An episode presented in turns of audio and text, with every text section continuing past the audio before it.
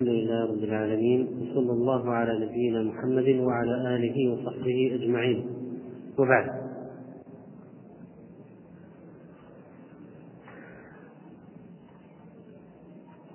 فإن من الآيات التي ورد لها سبب نزول في قول الله سبحانه وتعالى إن تستفتحوا فقد جاءكم الفتح وإن تنتهوا فهو خير لكم وإن تعودوا نعد ولن تغني عنكم فئتكم شيئا ولو كثرت وأن الله مع المؤمنين. نزلت هذه الآية في أبي جهل لعنه الله. لما وقف بعد لما وقف في ذلك الموقف في غزوة بدر ودعا الله. اللهم من أتانا بما لا نعرفه فأحنه الساعة يعني أهلكه. اللهم من كان أقطعنا للرحم وأتانا بما لا نعرفه فأحنه يعني اغلبه واهزمه. فهذا دعا على نفسه. في الحقيقة فنزلت هذه الآية. هذه الآية إن تستفتحوا فقد جاءكم الفتح. قال الشنقيطي رحمه الله المراد بالفتح هنا عند جمهور العلماء الحكم.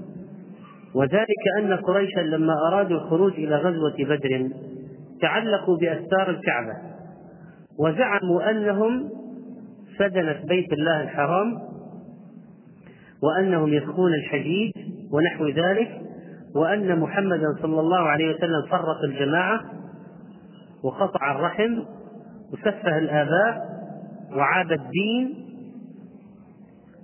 وأتى قومه بما لا يعرفون. وشتت جمعهم ثم سألوا الله أن يحكم بينه وبينهم. هؤلاء قريش من غرورهم.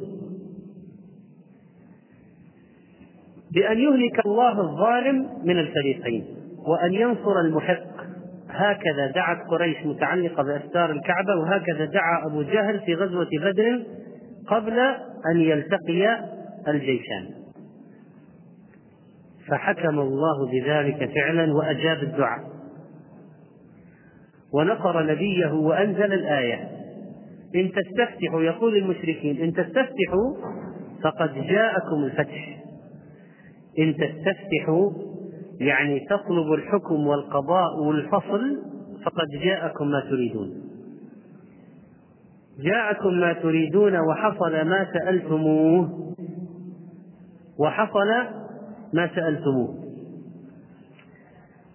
هذا الاستفتاح إذا طلب القضاء والحكم ويبين إطلاق الفتح على الحكم في القرآن الكريم في قول الله تعالى عن شعيب قومه على الله توكلنا ربنا افتح بيننا وبين قومنا بالحق وأنت خير الفاتحين. يعني احكم بيننا وبين قومنا بالحق وأنت خير الحاكمين. وكذلك قال فاصبروا حتى يحكم الله بيننا وهو خير الحاكمين. هذه لغة حمير يسمون القاضي فتاحا.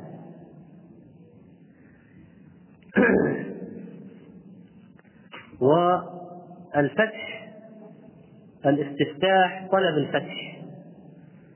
طلب الفتح. وفي حديث ابن عباس ما كنت ما, ما كنت أدري قول ما قول الله تعالى ربنا افتح بيننا وبين قومنا بالحق حتى سمعت بنت ذي يزن تقول لزوجها تعال أفاتحك يعني أحاكمك. فالاستفتاح يكون بمعنى طلب القضاء وبمعنى النصر وبمعنى طلب النصر ويقال فتح عليه بمعنى عرفه وعلمه. قال الله تعالى أتحدثونهم بما فتح الله عليكم.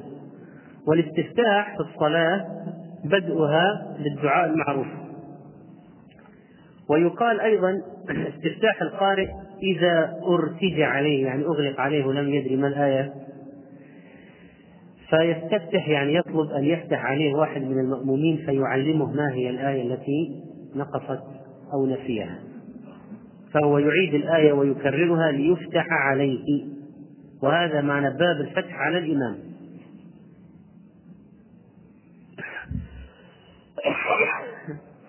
لقد جاء النصر إلى النبي صلى الله عليه وسلم وإلى المؤمنين الذين كانوا معه في غزوة بدر إن تطلبوا النصر فقد جاءكم. والله سبحانه وتعالى والله سبحانه وتعالى ينصر رسله والذين آمنوا في الحياة الدنيا ويوم يقوم الأشهاد. ليس فقط في القيامة وإنما في الدنيا أيضا.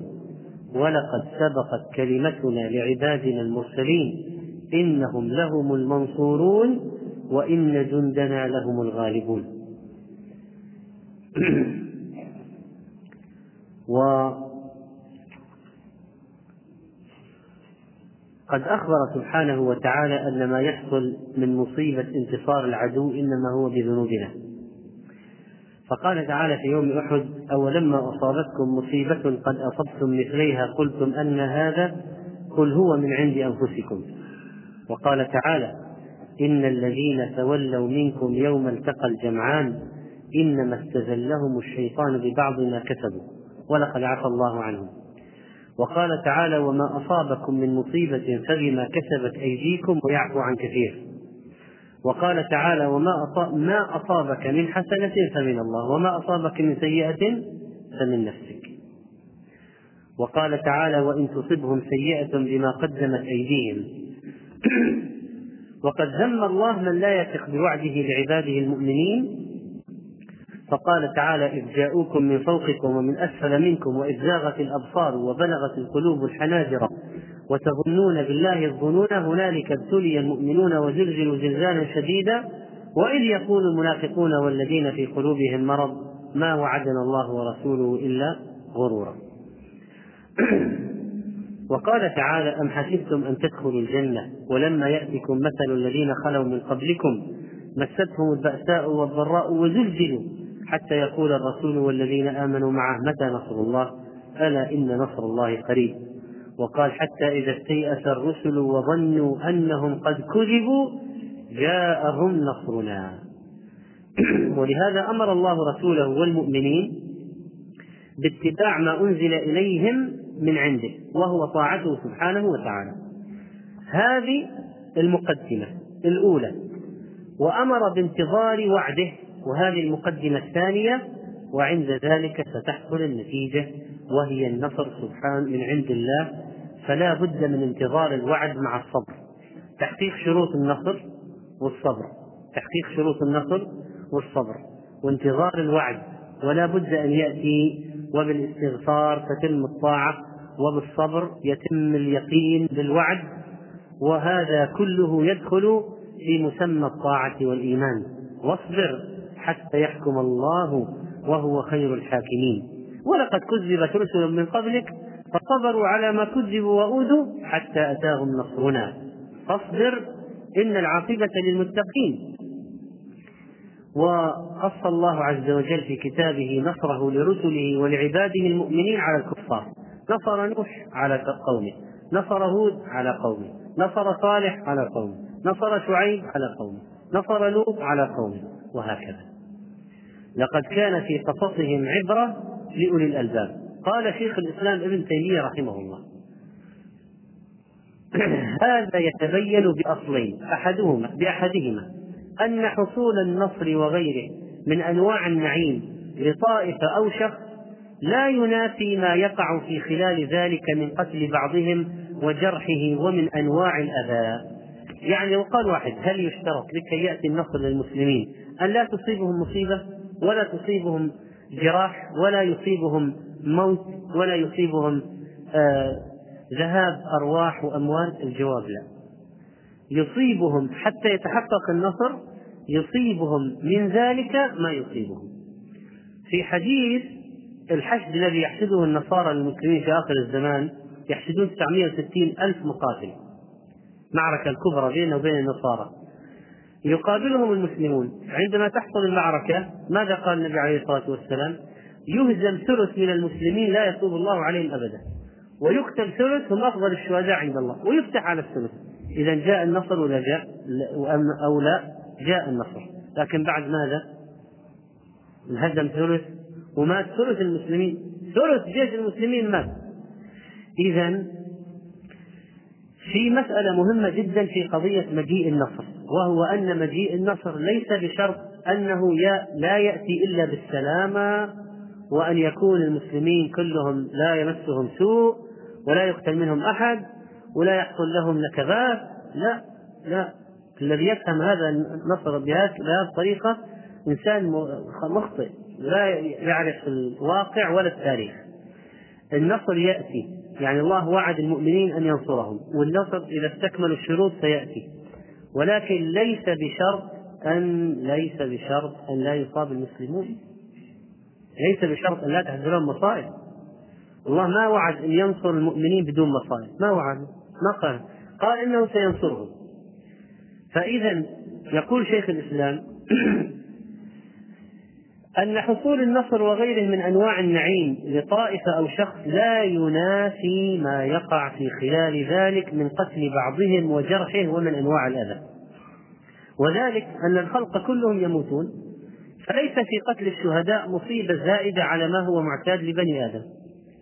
يعني الآن هؤلاء الذين يموتون من المسلمين. الذين يموتون من المسلمين. هل يعني موتهم أنه لا يأتي نصر للمسلمين؟ لا. ممكن يأتي النصر بالرغم من كل الموت هذا. طيب. الموت هذا الذي يحصل لهم الآن هل هو زائد على الموت الذي يحصل لهم بغير قتال؟ ولا الطعن الموت واحد؟ لا بالعكس الذي يحصل لهم أشرف مما أن يأتيهم الموت العادي. الذي يحصل للمسلمين من الموت بسبب الكفار والمصائب التي تقع عليهم من الكفار. الموت هذا أحسن من الموت أن يأتيهم على فرشهم لأن هذا ممكن يكون شهادة شهادة. هذه منزلة رفيعة. وما دام الموت سيأتي ويأتي فليأتي على هذه الحال فليأتي على هذه الحال. قال شيخ الإسلام فمن عد القتل في سبيل الله مصيبة مختصة بالجهاد كان من أجهل الناس. بل إن الفتن التي تكون بين الكفار وتكون بين المختلفين من أهل القبلة ليس فيما يختص بالقتال فإن الموت يعرض لبني آدم بأسباب عامة وهي المصائب التي تعرض لبني آدم من مرض بطاعون وغيره ومن جوع وغيره وبأسباب خاصة. فالذين يعتادون القتال لا يصيبهم أكثر مما يصيب من لا يقاتل بل الأمر بالعكس قد جربه الناس. قد جربه الناس. يعني يقول شيخ الإسلام الذي يعتادون القتال من المسلمين نسبة الموت فيهم كنسبة الموت في غيرهم. يقول فالذين يعتادون القتال لا يصيبهم أكثر مما يصيب من لا يقاتل. بل الأمر بالعكس قد جربه الناس. ثم موت الشهيد من أيسر الميتات. ولهذا قال سبحانه وتعالى قل لن ينفعكم الفرار إن فررتم من الموت أو القتل وإذا لا تمتعون إلا قليلا. قل من ذا الذي يعصمكم من الله إن أراد بكم سوءا أو أراد بكم رحمة؟ ولا يجدون لهم من دون الله وليا ولا نصيرا. فأخبر سبحانه أن الفرار من القتل أو الموت لا ينفع. فلا فائدة فيه وأنه لو نفع لم ينفع إلا قليلا. لم ينفع وإذا لا تمتعون إلا قليلا. يعني هو في النهاية سيأتي سيأتي. لو فررت منه سيأتي ويأتي. ولو حصل أن متعت يعني عشت بعده فسيأتي الموت لا محالة. إذ لا بد من الموت. وأخبر أن العبد لا يعصمه من الله أحد إن أراد به سوءا أو أراد به رحمة وليس من دون الله ولي ولا نصير. فأين نفر من أمره وحكمه ولا منجأ منه إلا إليه؟ قال تعالى ففروا إلى الله. وهذا أمر يعرفه الناس من أهل طاعة الله وأهل معصية الله. قال أبو حكيم أبو حازم الحكيم لما يلقى الذي لا يتقي الله من معالجة الخلق أعظم مما يلقاه الذي يتقي الله من معالجة التقوى. يعني المعاناة يتكلم عن المعاناة. يقول العاصي يعاني من الخلق أكثر مما يعاني المتقي من معالجة الشهوات يعني أن المتقي المعاناة عليه أقل من معاناة العاصي. لأن العاصي بسبب المعصية الله يعسر عليه الأمور يجعله يصطدم بالخلق ويجعله ينكب نكبات. والمتقي كذلك يبتلى ويقاوم الشهوات ويقاوم نفسه الأمارة بالسوء. فيقول المعاناة معاناة المتقي أقل من معاناة الفاسق. والله تعالى قد جعل الله عليه وسلم أي الناس أشد بلاء. قال الأنبياء ثم الصالحون ثم الأمثل فالأمثل. يبتلى الرجل على حسب دينه فإن كان في دينه صلابة زيد في بلائه وإن كان في دينه رقة خفف عنه ولا يزال البلاء بالمؤمن حتى يمشي على الأرض وليس معه خطيئة. فالجهاد للكفار أصلح من هلاكهم بعذاب سماء من وجوه. والآن واحد طرح السؤال الثاني. قال ليش ما يهلك الله الكفار بعذاب من السماء ونرتاح يعني ليش يكلفنا بجهادهم ونحن نعاني من جهادهم نقتل ويحصل لنا إهلاك زروع وثمار وأموال وتيتم أطفال وترمل نساء وذهاب أرواح؟ ليش الله ما يهلك الكفار بآفة سماوية؟ يعني يأتي إعصار يذهب بهم أو طوفان يغرقهم ونرتاح. ليش الله يكلفنا بقتال الكفار؟ فيقول شيخ الإسلام إن إهلاك الكفار بأيدينا أنفع بكثير من إهلاكهم بآفة سماوية ليه؟ يقول أولا أن ذلك أعظم في ثواب المؤمنين وأجرهم وعلو درجاتهم.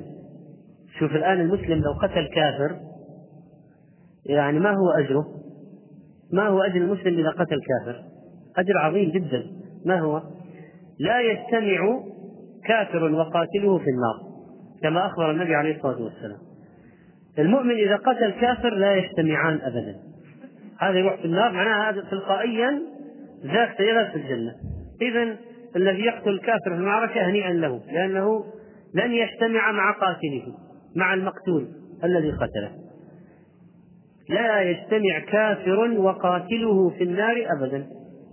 فالكافر يقينا سيذهب إلى النار. إذا قاتل المؤمن هذا أين سيذهب؟ طيب هذه واحدة. قال إن أعظم إن ذلك أعظم في ثواب المؤمنين وأجرهم في ثواب المؤمنين وأجرهم وعلو درجاتهم لما يفعلونه من الجهاد في سبيل الله لأن, تكون كلمة الله هي العليا ويكون الدين كله لله. فإذا المؤمنون سيؤجرون على الجهاد ما يتحملون من الأذى ولا يطؤون موطئا يغيظ الكفار ولا ينون يغيظ الكفار ولا ينالون من عدو ليلا إلا كتب لهم به عمل صالح. لا يقطعون واديا لا يسيرون مسيرا في الجهاد. غير القتال غير الجراح غير الشهادة. في أجر في العملية الإعداد أجر تدريب أجر قتال أجر. ثانيا أن ذلك أنفع للكفار أيضا. كيف أنفع الكفار أيضا؟ قال فإنهم يؤمنون من الخوف. ومن أسر منهم وسيم من الصغار يسلم أيضا. يعني لما يؤخذ في رق العبودية وتضرب عليهم الجزية نهايتهم بعد هذا الذل أنهم لكي يتخلصوا من الذل فيسلموا. إذا الجهاد بأيدينا أنفع أن يموتوا بآفة سماوية أنفع حتى للكفار.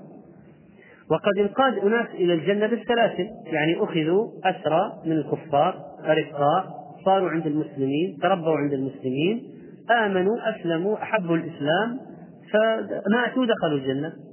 إذا هذا الجهاد أنفع للكفار أيضا.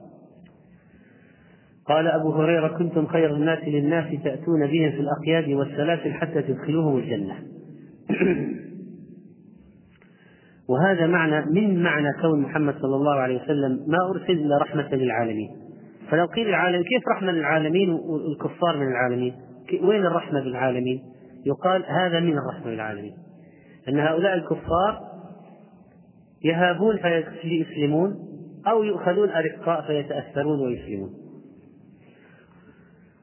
ثالثا أن ذلك أعظم عزة للإيمان وأهله وأكثر لهم فهو يوجب من علو الإيمان وكثرة أهله ما لا يحصل بدون ذلك. ومعلوم أن في الجهاد وإقامة الحدود من إتلاف النفوس والأطراف والأموال ما فيه. لكن هذا الذي فيه كل هذه المشقة أكثر أجرا وأنفع للمسلمين.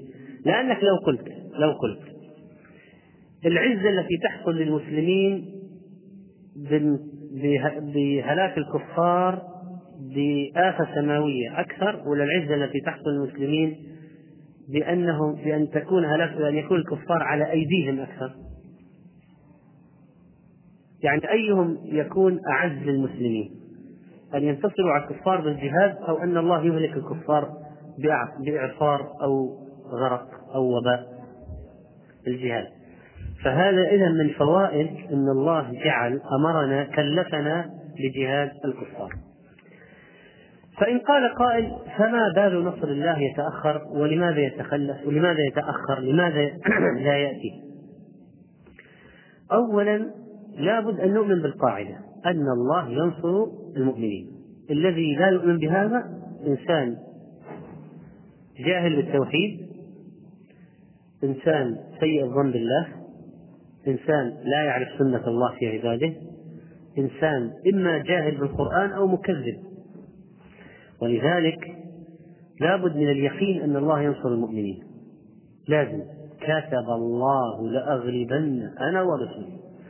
ولقد سبقت كلمتنا لعبادنا المرسلين إنهم لهم المنصورون وإن جندنا لهم الغالبون.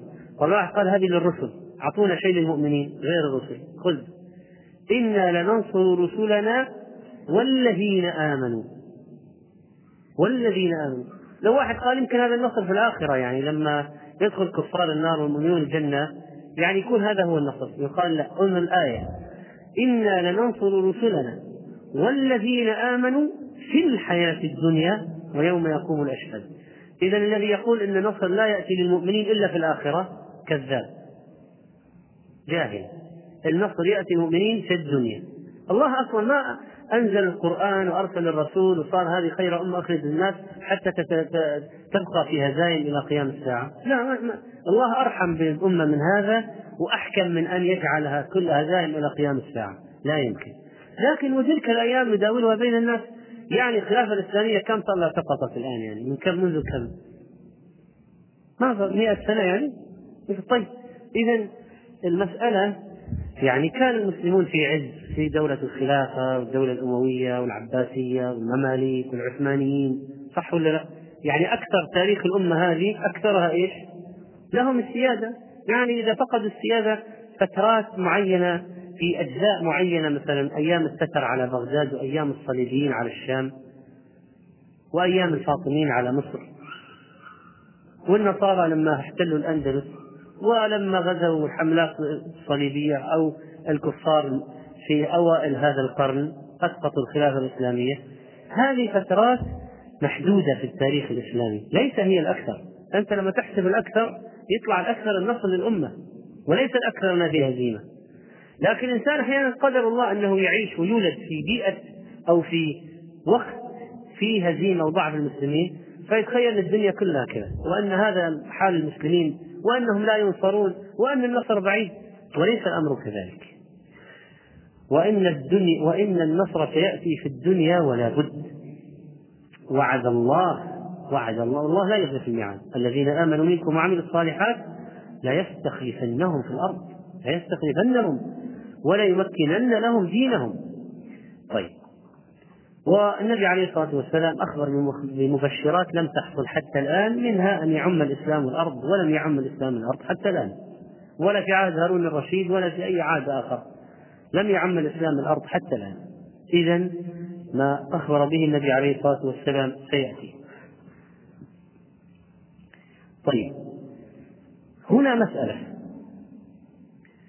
لو قال واحد في بعض الأنبياء قتل وين النصر؟ يعني إنا لننصر رسلنا. إنا لننصر رسلنا. طيب زكريا ذبحوه ويحيى ذبحوه. قتله قومه. إبراهيم أخرج من العراق. أخرج. عيسى إلى السماء. يعني عيسى ما انتصر على اليهود في الأرض إبراهيم ما انتصر على أهل العراق. طيب؟ يحيى وزكريا ذبحا فأين النصر؟ الجواب.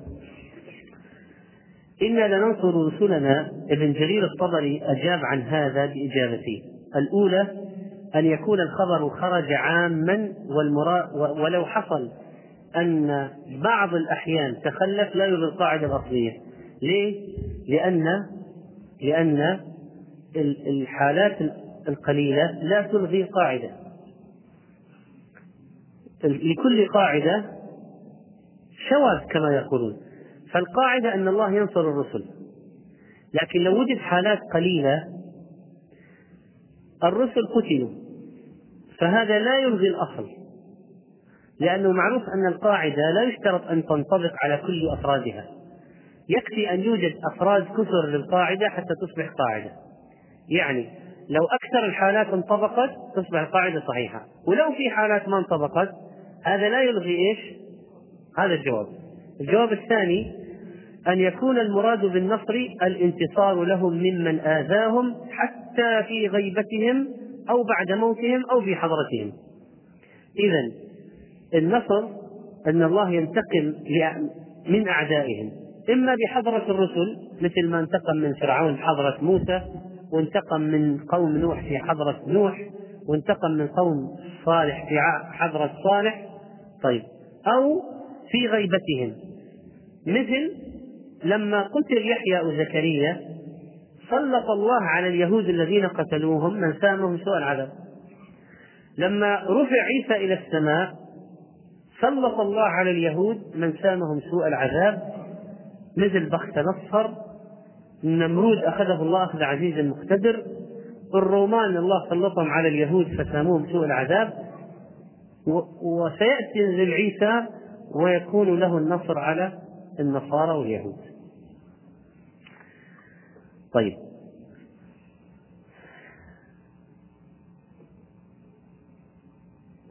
نصر الله نبينا محمد صلى الله عليه وسلم وأصحابه على من خالف على من خالفه وناوأه وكذبه وعاداه ومنحه أكتاف المشركين في بدر وما بعدها ثم فتحت البلاد والأقاليم والمدائن والقرى والقلوب في عهد أصحابه ومن بعدهم حتى انتشرت الدعوة المحمدية في أقطار الأرض.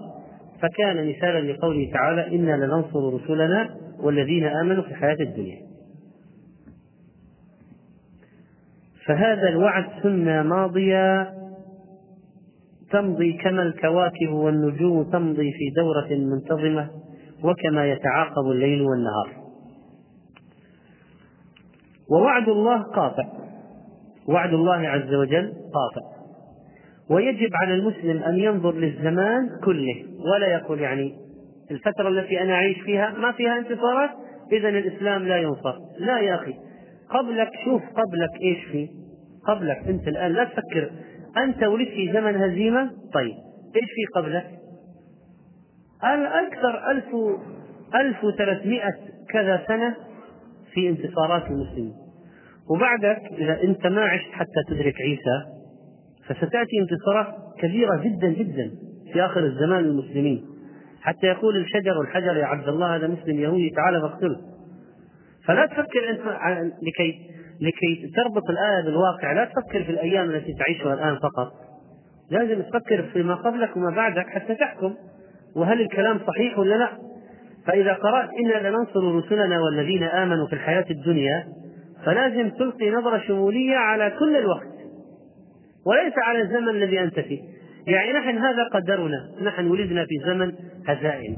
يعني من عام 48 و67 والمصائب تتوالى على المسلمين وفي الشيشان وفي كشمير وفي البوسنة وفي مذابح. طيب. لكن هل هذا هو الأمة هذا كل هذا تاريخها يعني باستمرار من أول إلى الآن هو هذا؟ ولا هذا يعني حالة خاصة؟ بالنسبة للانتصارات يعتبر هذا حالة ممكن نقول نادرة. ليس هذا الأصل في هذه الأمة. أصل هذه الأمة أنها منصورة. يعني إذا سألنا منذ بعث بعث الله محمد صلى الله عليه وسلم إلى الآن كم معركة دخل فيها المسلمون؟ مثلا نقول عشرات آلاف المعارك طيب اللي انتصروا فيها أكثر ولا انهزموا فيها أكثر؟ بس خلاص هذا هو المطلوب كان النصر حليف المسلمين أكثر بكثير من المعارك التي انهزموا فيها فهكذا نفكر يعني هكذا نفكر في القضية والنصر قد يبطئ لأسباب وهذه المسألة المهمة الآن. ليه؟ لماذا يبطئ النصر؟ لماذا يبطئ النصر؟ هذه مسألة لابد أن نتعرف عليها. لأن هذا الآن لب الموضوع في فيما هو قائم ويجري الآن أننا يعني لماذا يبطئ النصر ويتأخر؟ النصر يبطئ ويتأخر لأسباب.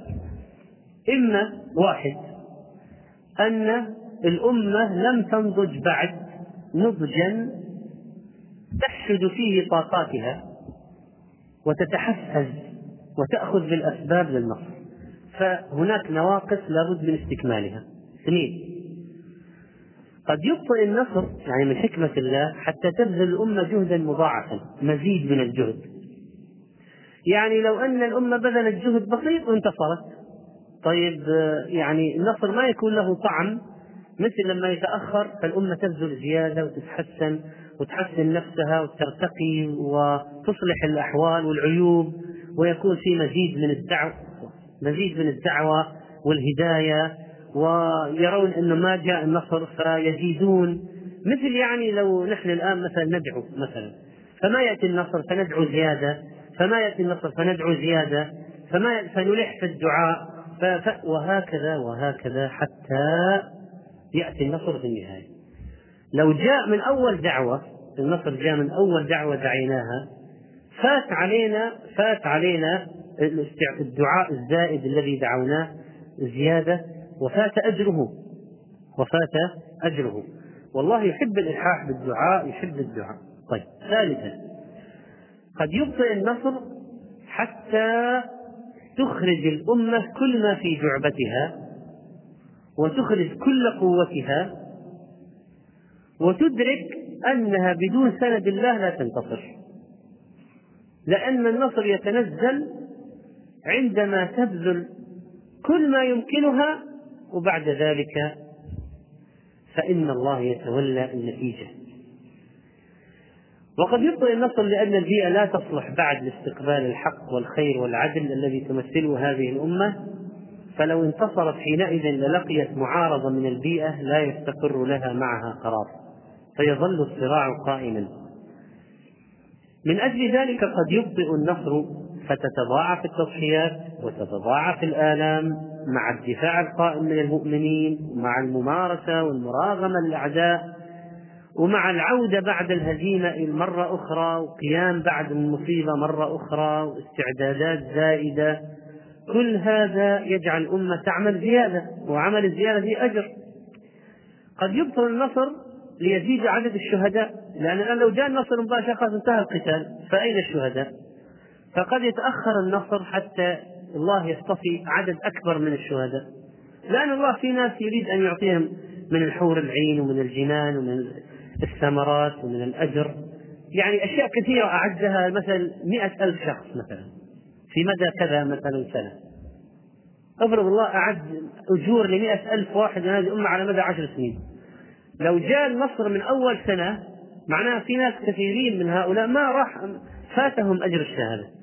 فالله يؤخر النصر ويزيد البلاء على الأمة وتزيد الهزائم وتزيد النكبات وتزيد الضربات ويزيد القتلى في المسلمين لأجل أن هناك شهداء معينين لابد أن تصل أجورهم لهم لأن الله قدر هذا.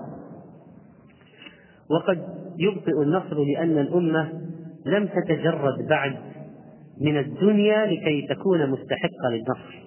فلا زال فيها تعلقات دنيوية وأشياء تجب تتخلص منها وأن تكون على مستوى النصر. يعني النصر لا يأتي لأناس غير مستعدين أو استعداد خفيف أو ناس مخلطين يعني منهم من يريد الدنيا منهم من يريد الآخرة.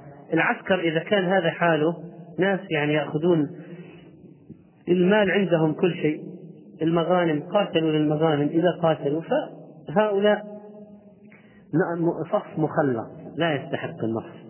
فإذا يؤخرون حتى يزيد صفاء الصفوف ويتم التخلص من هذه النفسيات والنوعيات التي تسبب الهزيمة. وقد سئل النبي صلى الله عليه وسلم الرجل يقاتل حمية والرجل يقاتل شجاعة والرجل يقاتل ليرى ليرى يعني يرى مكانه بين الصفوف ويقال هذا شجاع وهذا جريء.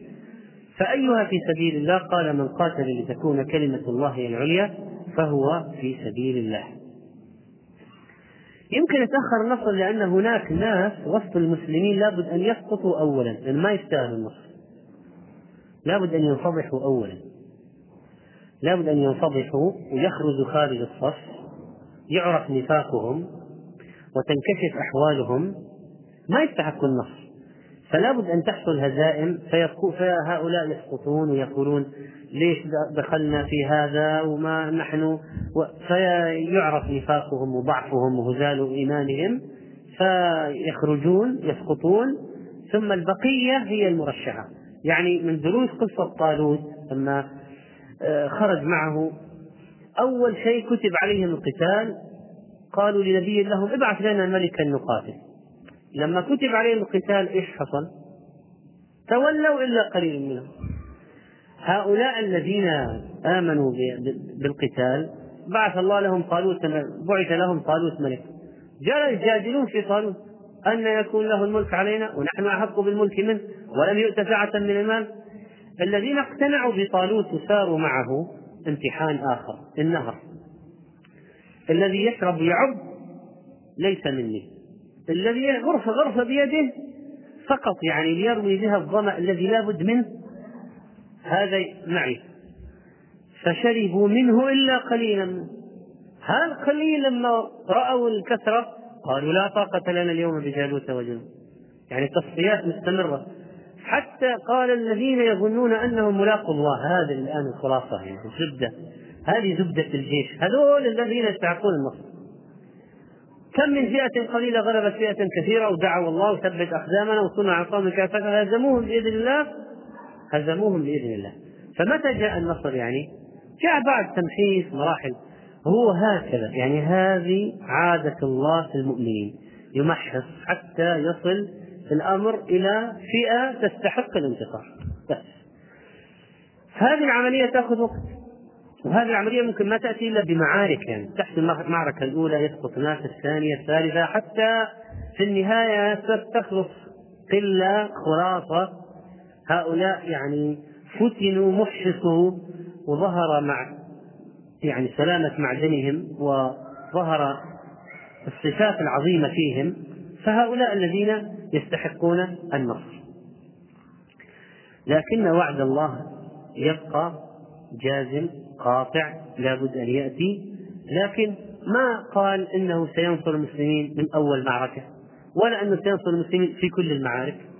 لكن في النهاية سينصرهم ولا بد. ولا بد أن نراجع قناعاتنا ونراجع أفكارنا ونراجع ما رسخ في نفوسنا حتى نعرف ما هو طبيعة النصر هذا. ما هي طبيعة هذا النصر؟ ومتى يأتي؟ ولماذا يتأخر هذا النصر؟ لماذا لا يأتي إلا بعد هزائم أحيانا؟ النصر ما يأتي إلا بعد هزائم مثلا؟ فكل ذلك كل ذلك آه، ابتلاء من الله سبحانه وتعالى حتى يهلك من هلك عن بينة ويحيى من حي عن بينة. والله أعلم. يقول السؤال الزخارف في المسجد منهي عنها؟ طبعا لأنها تلهي عن الخشوع. كتابة الآيات عن الجدران إسراف. إنفاق مال في غير وجه حق. إشغال للمصلين. ومخالفة للنص الشرعي.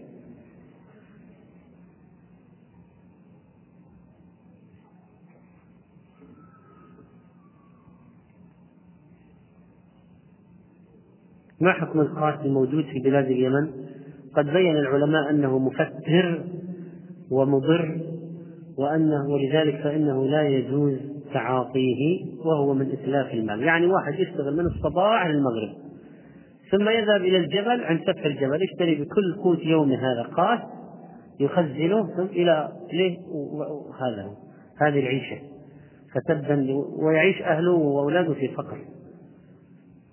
هل تميم أوس الداري رأى الدجال؟ نعم رأى الدجال في الجزيرة في البحر. أي بحر الله أعلم.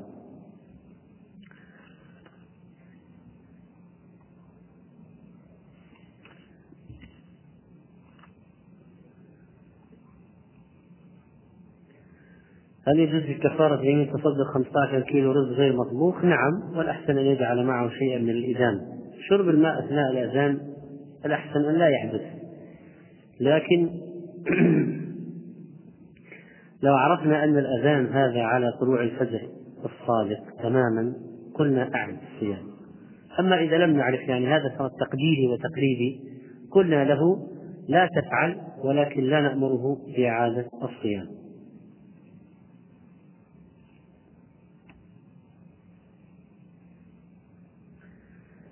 ومن أنزل في أثناء النهار عامدا فسد صومه عليه إكمال اليوم مع التوبة والقضاء.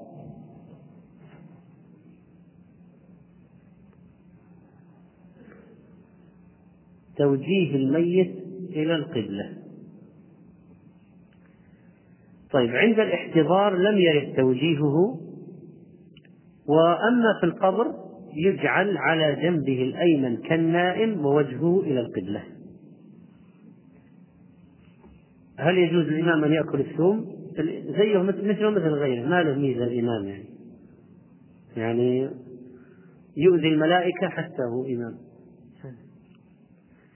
ألا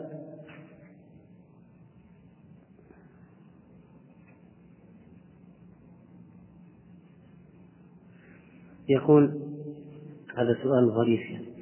يقول لا يجتمع المؤمن وقاتله في النار أو الكافر وقاتله في النار. لا يجتمع الكافر وقاتله ألا يقتضي هذا أن يدخل المؤمن النار قبل الكافر ثم يخرج منها ثم يدخل الكافر؟ يعني هذه فكرة غير لطيفة. ليه؟ لأن النبي صلى الله عليه وسلم في آخر بين في في في الحديث الطويل حديث الصورة. اللي يسميه العلماء حديث الصورة. بين أن الله إذا جمع الأولين والآخرين وحشر الناس في أرض المحشر أولا يقول لتتبع كل أمة ما كانت تعبد. فيتبع ما كان يعبد الشمس الشمس ومن كان يعبد القمر القمر ومن كان يعبد الطواغي الطواغي يعني الطواغيت. هذول كلهم في النار. هذا أولا. واليهود والنصارى في النار. الكفار المشركين كلهم في النار. هذا أولا. ويأتي الله المؤمنين بعد ذلك وفيهم المنافقون. طبعا ليه ما وقعوا في النار المنافقين؟ لأنهم كانوا في المؤمنين مختلطين بهم فصاروا في الآخرة مختلطين بهم. فإذا جاء ربنا على صورته الحقيقية سجد المؤمنون وكل من كان يسجد لله رياء ما يستطيع يسجد فهنا يتميز المنافق عن المؤمن. ثم يقودهم الله. هم الآن يدعون أنهم يعبدونه فيتبعونه إلى الصراط الجسر جسر على جهنم. فيعبر المؤمنون فالمنافقون يظنون أنهم سيعبرون. فيقولون للمؤمنين أنظرونا نقتبس من نوركم لأن الصراط مظلم مظلم. يحتاج إلى نور العبور والمنافق ما عنده نور. أننا أمامه طريق مظلم تحت فوق تحته جهنم. فيقولون من أنظرونا نقتبس من نوركم. فيقال للمنافقين ارجعوا وراءكم فالتمسوا نورا. روحوا خذوا نور من وراء. فيرجع المنافقون لالتماس النور فيضرب بينه وبين المؤمنين بسور. فهذه الخدعة التي يخدع الله بها المنافقين إن المنافقين يخادعون الله وخادعون ثم يلقى المنافقون في النار والمؤمنون يعبرون إلى إلى آخر ويعذب من يعذب. المهم حتى يمحص أهل التوحيد. فإذا الكفار متى دخلوا النار؟ قبل عبور المؤمنين على الصراط. فالآن كافر إذا دخل على النار خلاص ما في ما في مؤمن راح يدخل قبله على النار.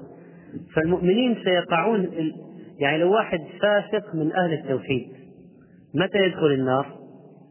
بعد الكفار. بعد الكفار. فإذا قتل كافرا في المعركة لله خالصا لله وثبت على هذا الدين حتى لقي الله. فلا لن يجتمع هو وقاتله في مكان واحد لأن لن يجتمع هو والذي قتله في مكان واحد لأن المقتول الكافر سبقه إليها فلن يجتمع معه فيها. هذا الإثبات يعني أن هذا الكلام الذي ورد في السؤال لا ليس بصحيح. طيب نظرا لضيق الوقت نكتفي بهذا ونتم غدا إن شاء الله. صلى الله على نبينا محمد.